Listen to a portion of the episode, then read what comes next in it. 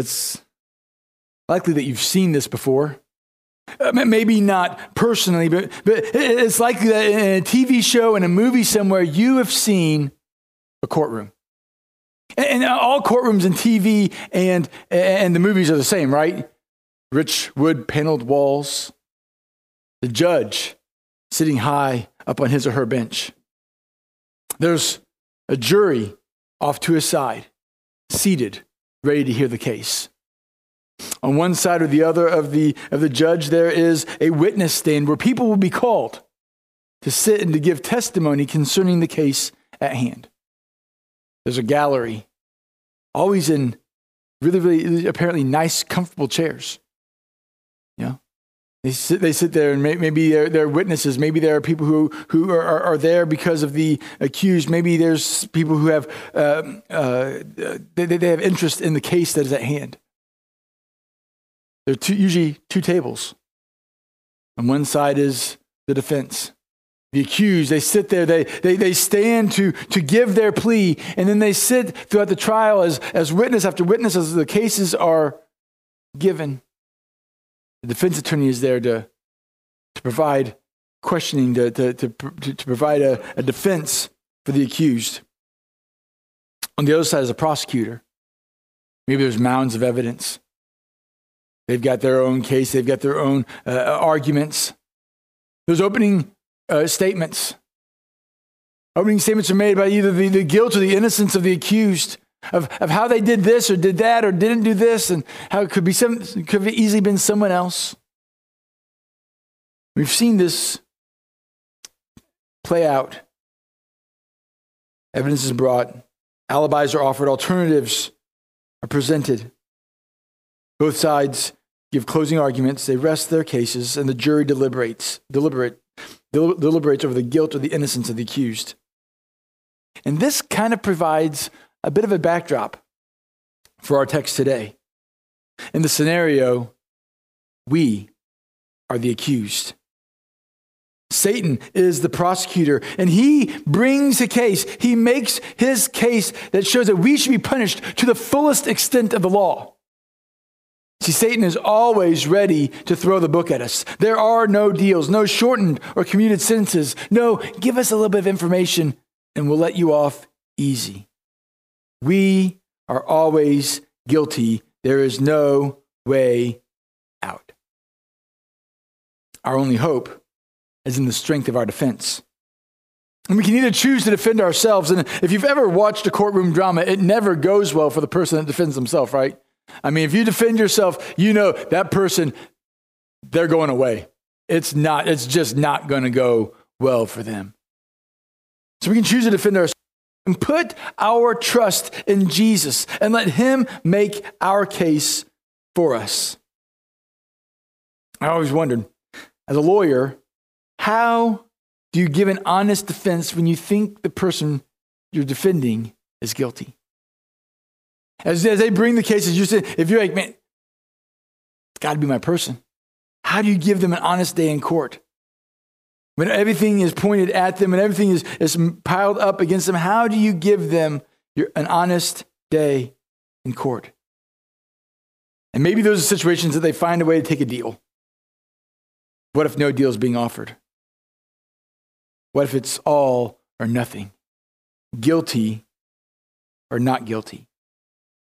And this is where we find ourselves today. We are standing before the judge. And today, it's our attorney's opportunity to state our case. So if you would, turn with me to Romans chapter 4. We're going to start with verse 25. We're going to go into Romans chapter 5 today. And Paul is, is writing this letter to his friends in Rome. He had never been to Rome. He was looking forward to going to Rome. He was hoping to get to Rome one day, uh, but he knew there were believers there. And he wanted to write and, and encourage them. And if you ever have a chance to read the book of Romans, it is a very logical book. Paul begins and he just begins, it almost reads like a legal brief. He starts at the beginning and he, and he, he, he lays out his hope for us all. And as he goes through, he then starts off with all the bad news.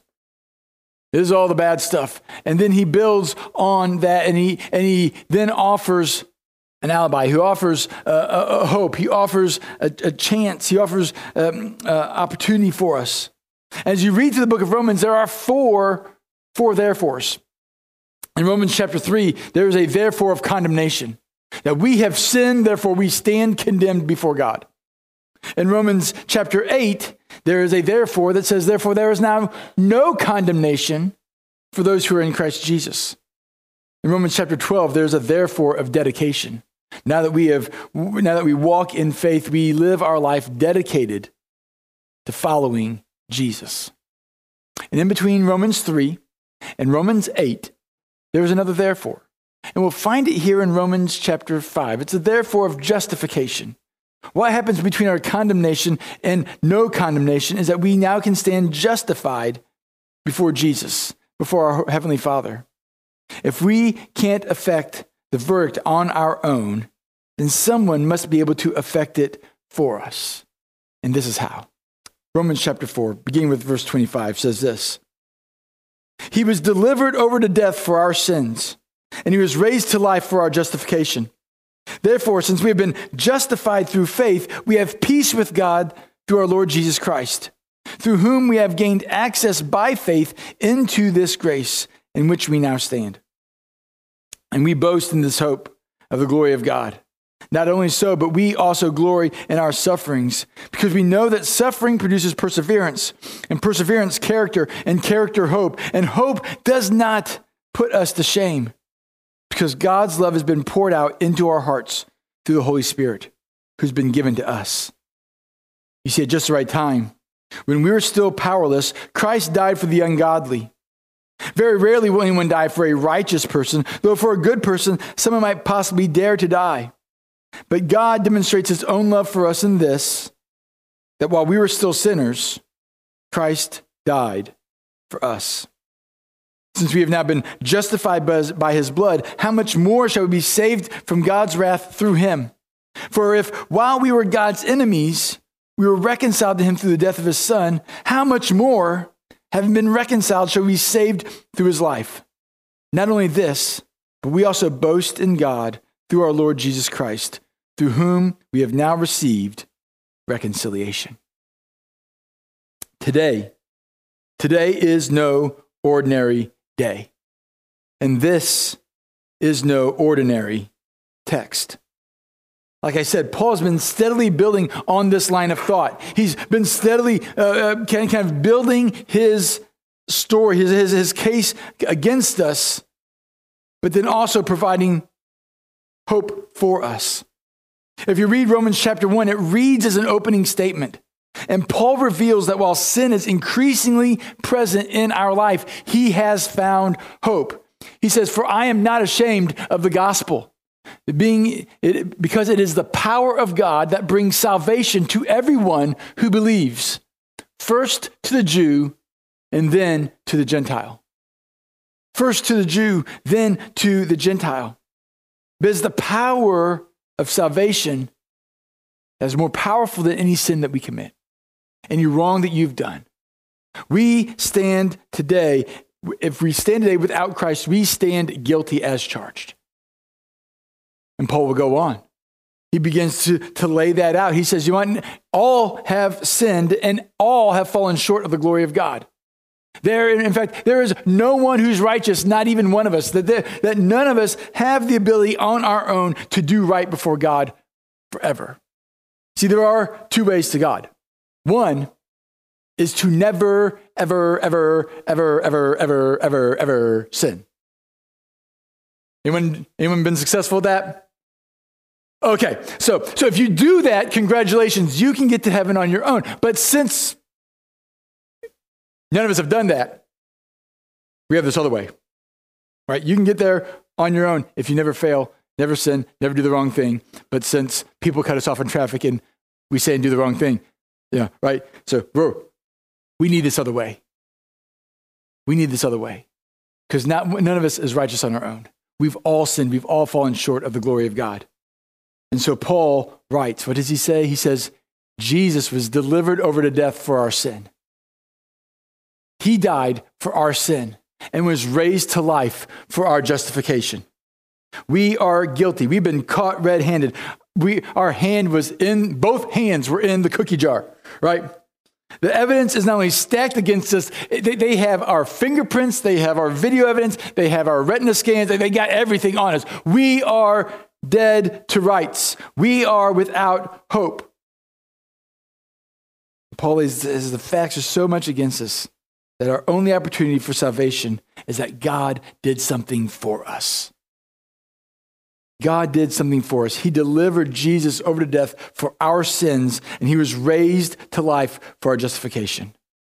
Can the gospel be stated any more simply than this? I don't think so. The death of Jesus was our death. Our sin demanded death. God's holiness demanded death. God's justice demanded death for sin. No matter who, whose death it is, blood had to be shed for the sin that was committed. So we can do two things. We can choose to defend ourselves and lose the case and leave eternally separated from God. We can choose our own spiritual death. Or we can let Jesus plead our case and let him stand in our place. Let him die our death, and then we can stand justified before God it seems that Paul separates the two, right? He seems like he separates Jesus' crucifixion and resurrection. He, he, separates those two as part of the gospel story. But really, by doing so, he, he, he states that both are equally important to our justification. That Jesus not only had to die, but he also had to be raised from the dead. He does this to show the importance of, of, of both and the, for the effects of the gospel to be applied to our life. If there's no resurrection, there can be no resurrection without there first being a death, without there first being a crucifixion. And we can't live a new life in Jesus unless we first die to the old. Just as Jesus had to die for our sins, we have to put our old life to death as well. And we have to choose to walk in a new way. We have to choose to make uh, new choices. We have to choose to live life based on a new set of bearings. See, we can't have the new life unless we first put our old life to death. Jesus died for our sins and secured our justification by being raised from the dead. No other religious system, no other belief system in the entire world is centered around a single individual who predicted both his death and his resurrection and then did it. Only Christianity, only Jesus is centered around the death and resurrection of a single individual. That he willingly laid down his life for us. He was delivered over to death for our sins and was raised to life for our justification. Paul continues and says, Therefore, since we have been justified through faith, we have peace with God through our Lord Jesus Christ. Let's hold on right there for a second. Just because Jesus died on the cross for our sins doesn't mean that his death is applied to all people for all time. It's not like the ultimate get out of jail free card, right? So it's not because he died, we can do whatever we want. Our just his act is applied to our life through faith.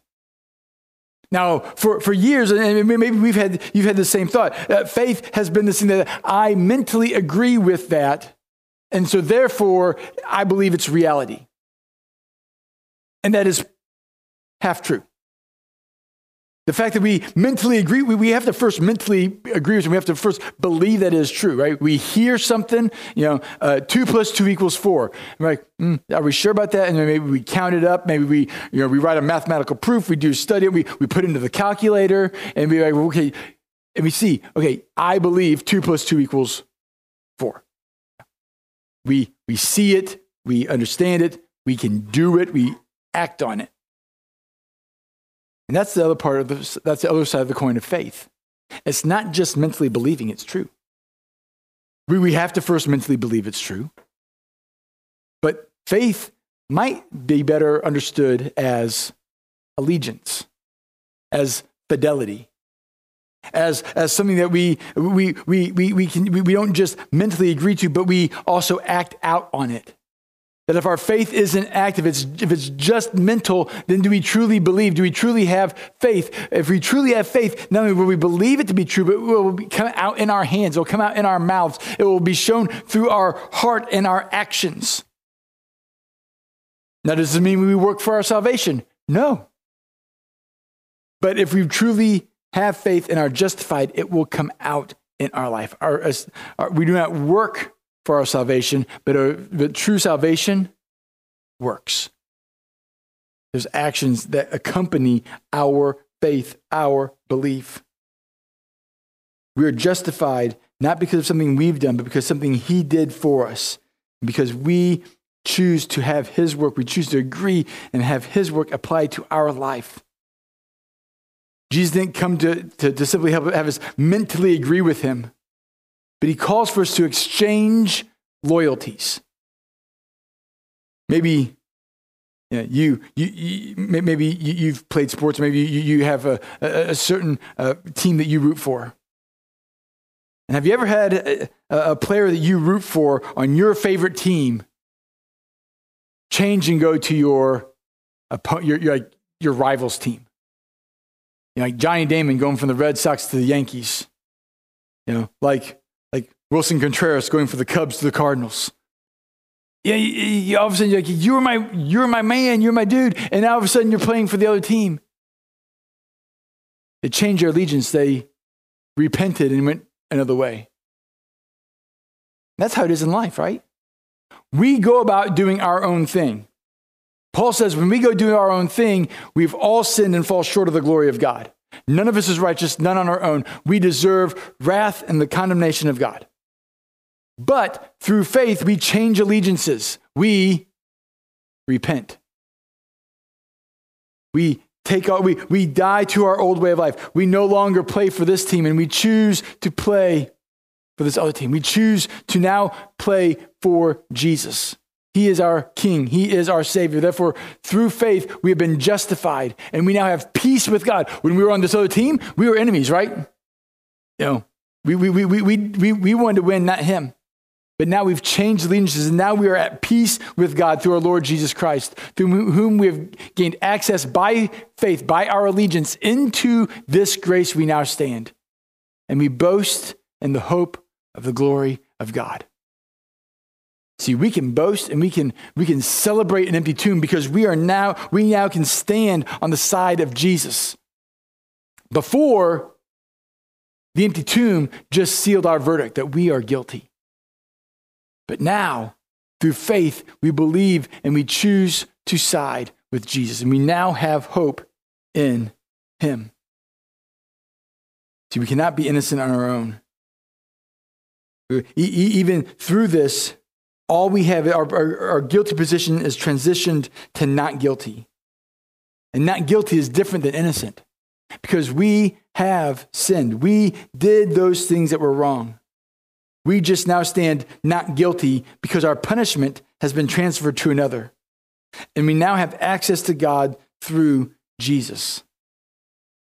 So while we no longer have to accept the final punishment for our sins, there does seem to be this season, this time of, uh, of deliverance, right? There seems to be this time of uh, rehabilitation.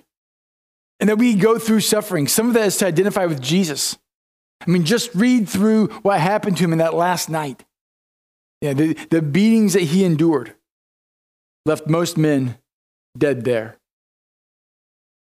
He died. He, he not only did he suffer hardship uh, on that last night, he, he was uh, uh, rejected by men throughout his life. And so, if Jesus was rejected, we too will face rejection. And so, in this area of suffering, it does not work against us, it actually works for us. Just like you might uh, heat up uh, a metal to, to, to uh, uh, heat up and, and, remove the dross, to remove the impurities so they can be even more refined, even more perfect, those things have to happen in our life as well. And sometimes we think when we face suffering, it means God's rejected us, that God's pushed us away. But if you keep reading in Romans, Paul writes that not even suffering can separate us from the love of God. It actually makes us more like Jesus. Suffering produces in us Christ like character. And so we may not have to pay the ultimate price for our sins. There may be some immediate consequences that we have to face consequences for choices we've made, sins we've committed. Uh, just because we now walk with Jesus doesn't mean everything is expunged from our legal record. Or we may have to face the ultimate consequence. There are some immediate consequences we may face. And ultimately, we will have to face death, physical death in this world. This suffering, this hardship ultimately produces in us uh, hope, right? Eh, we, you know, we go through uh, suffering, it produces within us character, perseverance, and perseverance develops in us character, and character is hope, and it, it leads us to hope, and this hope does not put us to shame because God has proven faithful. He's poured himself into our hearts the Holy Spirit that's been given to us. He works in our life through the difficult times by putting his Holy Spirit in us to make us more like Jesus. Paul said that Jesus died at just the right time. That actual phrase in Greek kind of has the meaning of in the nick of time. In the nick of time. Has, it, has anything ever happened to you like just at the right time? Like you, you were wondering, is this ever going to come through? And it comes through right before you, right before the clock went zero, right before uh, things were, were going to go really bad. All of a sudden, in that moment, your deliverance occurred. Paul says, like, at just the right time, and just in the nick of time, Jesus came into the scene, and he was there, and he, he lived, and he died for us. He died for us at just the right time. And we may not know exactly all that because God has a different perspective. There's this concept of time that plays its way through Jesus' ministry. My time has not yet come, my hour has not yet come. And you see different times when you think they've, get, they've got Jesus backed into the corner and that he's, his end is sure, and then all of a sudden he just escapes. He just walks right through the crowd. He just leaves and they're unable to grab him. Why? Because Jesus had to die on a certain day. Jesus had to die at Passover. The picture of the Passover lamb that was pre- presented in Exodus was to point to Jesus being our ultimate deliverer. He had to die on a certain day, and he had to die in a certain way. When you read through the Old Testament, the pictures that, that, that are revealed about Jesus and his sacrifice and his death for us become this uh, uh, perfect picture of crucifixion. Many, many years before crucifixion was even invented, crucifixion is pictured in the Old Testament that Jesus had died on a certain day in a certain way on our behalf.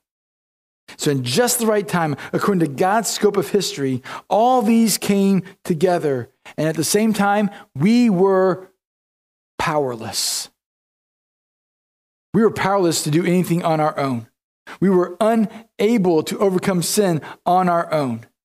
And so, at just the right time, while we we're still powerless, Christ died for us. Paul's like, in real life, it's not common that someone's going to die for a righteous person. Uh, you know, so, someone who is uh, in, in that culture, someone who is uh, religious, someone who is who, who lived their life uh, uh, morally according to some, to some sort of uh, spiritual law. It was uncommon that people would die for someone like that. So, but for a good person, someone might possibly dare to die. There was in the Greco-Roman world this, this idea that it was heroic to die, it was a heroic deed to die for someone who was thought of as good in culture to die for someone who uh, was a positive influence on that world, that you would you know, you know, take the bullet for them, that you would die in their place, that you would sacrifice yourself for them, that was thought of highly.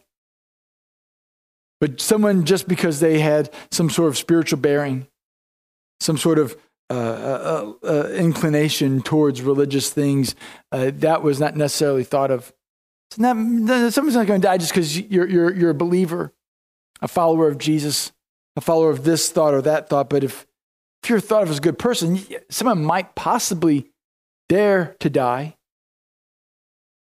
But Paul puts up both those compared to us. Remember, we were sinful, so not good, not righteous.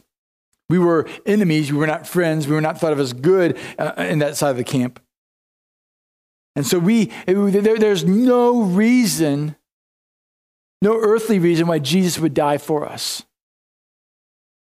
And then those two words all this is stacked up against us.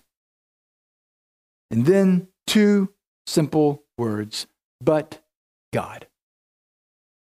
We're not going to die for people aren't going to die for a righteous person. They might possibly die for a good person, but God demonstrates His own love for us in this: that while we were still sinners, Christ died for us.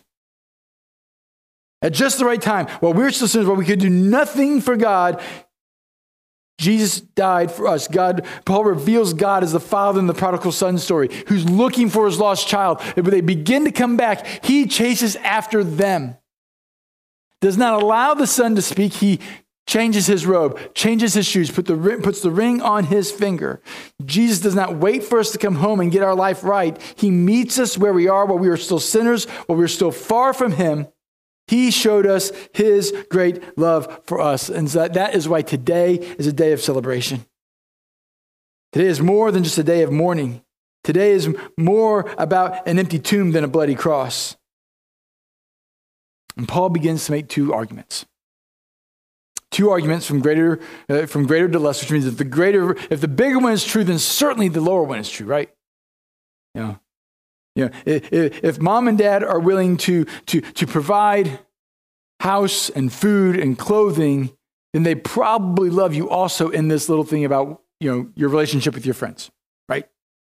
The grander thing is true, the little thing is probably also true as well. And so Paul says, since we've been justified by his blood, so we were guilty, but now we stand not guilty because of the sacrifice of Jesus. But how much more are we saved from his wrath? How much more are we saved from his wrath? It, it, I mean, God does not believe in double jeopardy. Punishment is only doled out once. And so we either choose to take the punishment ourselves or we place our allegiance in Jesus and he takes our wrath for us. See, the greater thing is that our guilt is removed. We now stand not guilty before God. And now that the guilt is removed, there's no reason for God's wrath to come down on us because his wrath already came down on Jesus. He says, while we were enemies, we were his enemies, we were reconciled to him through the death of his son. How much more shall we be saved through his life? The greater thing is, he made peace for us. There was this huge gulf between, between us and God that could only be spanned through the love of a father who would meet us where we are. Now that we've been reconciled to him, man, giving us new life is the easy part. Creating, uh, bringing about our peace with him, that was the difficult work. If God's willing to do that while we're still his enemies, how much more is he willing to give us new life through Jesus for those who repent, for those who believe? Paul would write to his friends in Corinth says, if Christ has not been raised, then our preaching is useless, and so is your faith. So if Jesus is still in the tomb, all that we've done today matters nothing. We have no hope. Our preaching is useless. Our words have no power. Our songs mean nothing. But if he has been raised and he is raised, then that changes everything. See, if Christ has not been raised, our faith, our allegiance is futile, and we're still stuck in our sins. But the tomb is empty. And because the tomb is empty, our faith has power. Our faith has meaning. And we are no longer in our sins because he's died for our sins and he was raised for our justification. No longer do we stand condemned before God. We stand before him just as if we'd never sinned. And there's now no condemnation for those who are in Christ Jesus. And that is what makes Easter, that is what makes Resurrection Sunday the biggest difference in the world. It's what sets us apart from every other religion, every other belief system in the world, is that we serve a God who lives, God who laid down his life for us. And so let's consider this personally. Where does our allegiance lie this morning? Have you made Jesus your Savior? Has, have you chosen to live at one with Him? If you haven't, then you are still under His wrath, still loving, living apart from God. And the promises of this text are not yours to possess. But if you've placed your faith in Jesus, committed your life to him through baptism, then we now have you now have access to his grace and the removal of wrath and the promise of new life in Christ is yours. Maybe you've made that decision. Maybe you're living in those promises. So, what if we consider this text for the life, lives of those who live around us? Do we know those who live outside of a relationship with God? They would still be classified as enemies of God and under his wrath. And while our lives might be described as at peace with God, in their life, they do not know such peace. See, there's a spiritual war going on. Spiritual war going on for the souls of men. And I know there are some peculiarities to that statement. As I was typing that up as I was writing that, uh, I kind of got a little cringy. Because thinking about a spiritual war going on, it kind of brings to mind the TV preacher who's there sweating through his suit coat, preaching and proclaiming doom and gloom, and using bizarre statements from the book of Revelation. The truth of the matter is, there is a war going on, and it has been going on since Genesis 3, all the way up till today. Satan works to get us to rebel against God, to fight against God, as God fights to reclaim those whom he loves. And see, our world tries to sell freedom as individuality. You do you, you become your own person. But on our own, we are not good. On our own, we sin. On our own, we rebel against God and we are under his wrath. On our own, we have no hope.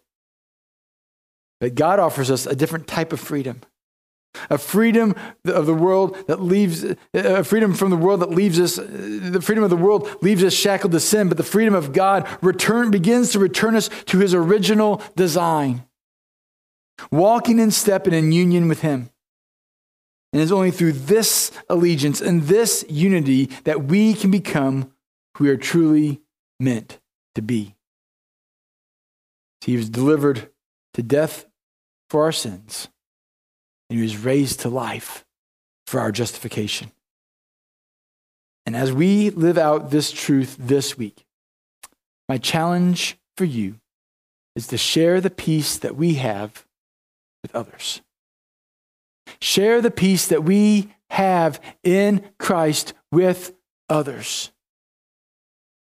That we might uh, share with them the hope that we have found that we no longer have to, uh, to, to be shackled by our, the decision, our decisions from the past, our hurts, our hangups, our issues. We can bring them to Him. And over the next few weeks, we're going to be looking at some of the lies that our world tries to get us to believe. And we're going to find that week after week, in battle after battle, the only way we can find peace, the only way we can know peace, is by living in fidelity with Jesus.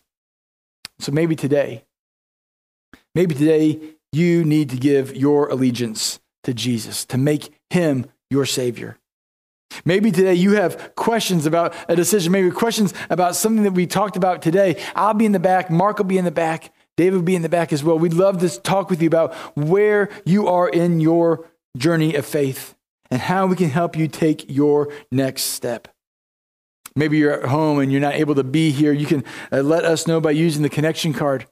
Maybe you're here and you need to uh, get on, but you need to let someone know about what's working in your heart today. Use the connection card. Fill that out. You've, after you fill out your name, right below it says next steps. Check one of those boxes, whichever one best applies to where you are at today. Let someone know. Talk to someone who you know about what God might be doing in your life. He is risen. And because he died for our sins and rose again, we no longer live under the wrath of God. And we, can, we get to live at peace with God and with the promise of new life, both here and in our eternal home with Him. So let's go today and this week and boldly declare the good news and peace we have through Jesus. Let's pray. Father, you are so good. Father, you would send your son to die in our place while we were your enemies, while we stood against you, while we were far from you, while we were without hope, you met us where we were sins, warts, and all, and provided a path to peace. It cost you the best you had. It cost you your own son. Father, I believe as we read through Scripture, you'd tell us that you would do it any day of the week again for us because of your great love for us, because you, you demonstrated your love for us that while we were still sinners, while we were still far from you, you sent Jesus to die in our place. And Father, you raised him again that we might have victory over the grave, that we might have the hope and promise of new life, that we have hope beyond this world, beyond these aches, these sufferings, and, and these hardships. That if we put our faith and trust in you, you will deliver us from sin and into the hope of the kingdom. And so, Father, I pray that we will learn to live at peace with you and to share that peace with others so they may know Jesus. Father, use us to bring that hope to the world. It's in Jesus' name I pray. Amen. We're glad that you've been able to celebrate the resurrection with us. I pray that as we leave today, that we will live our life with the power of the resurrection flowing through our body, that we might share with others the good news and the hope that we have in Jesus. Have a great week, and we'll see you next Sunday.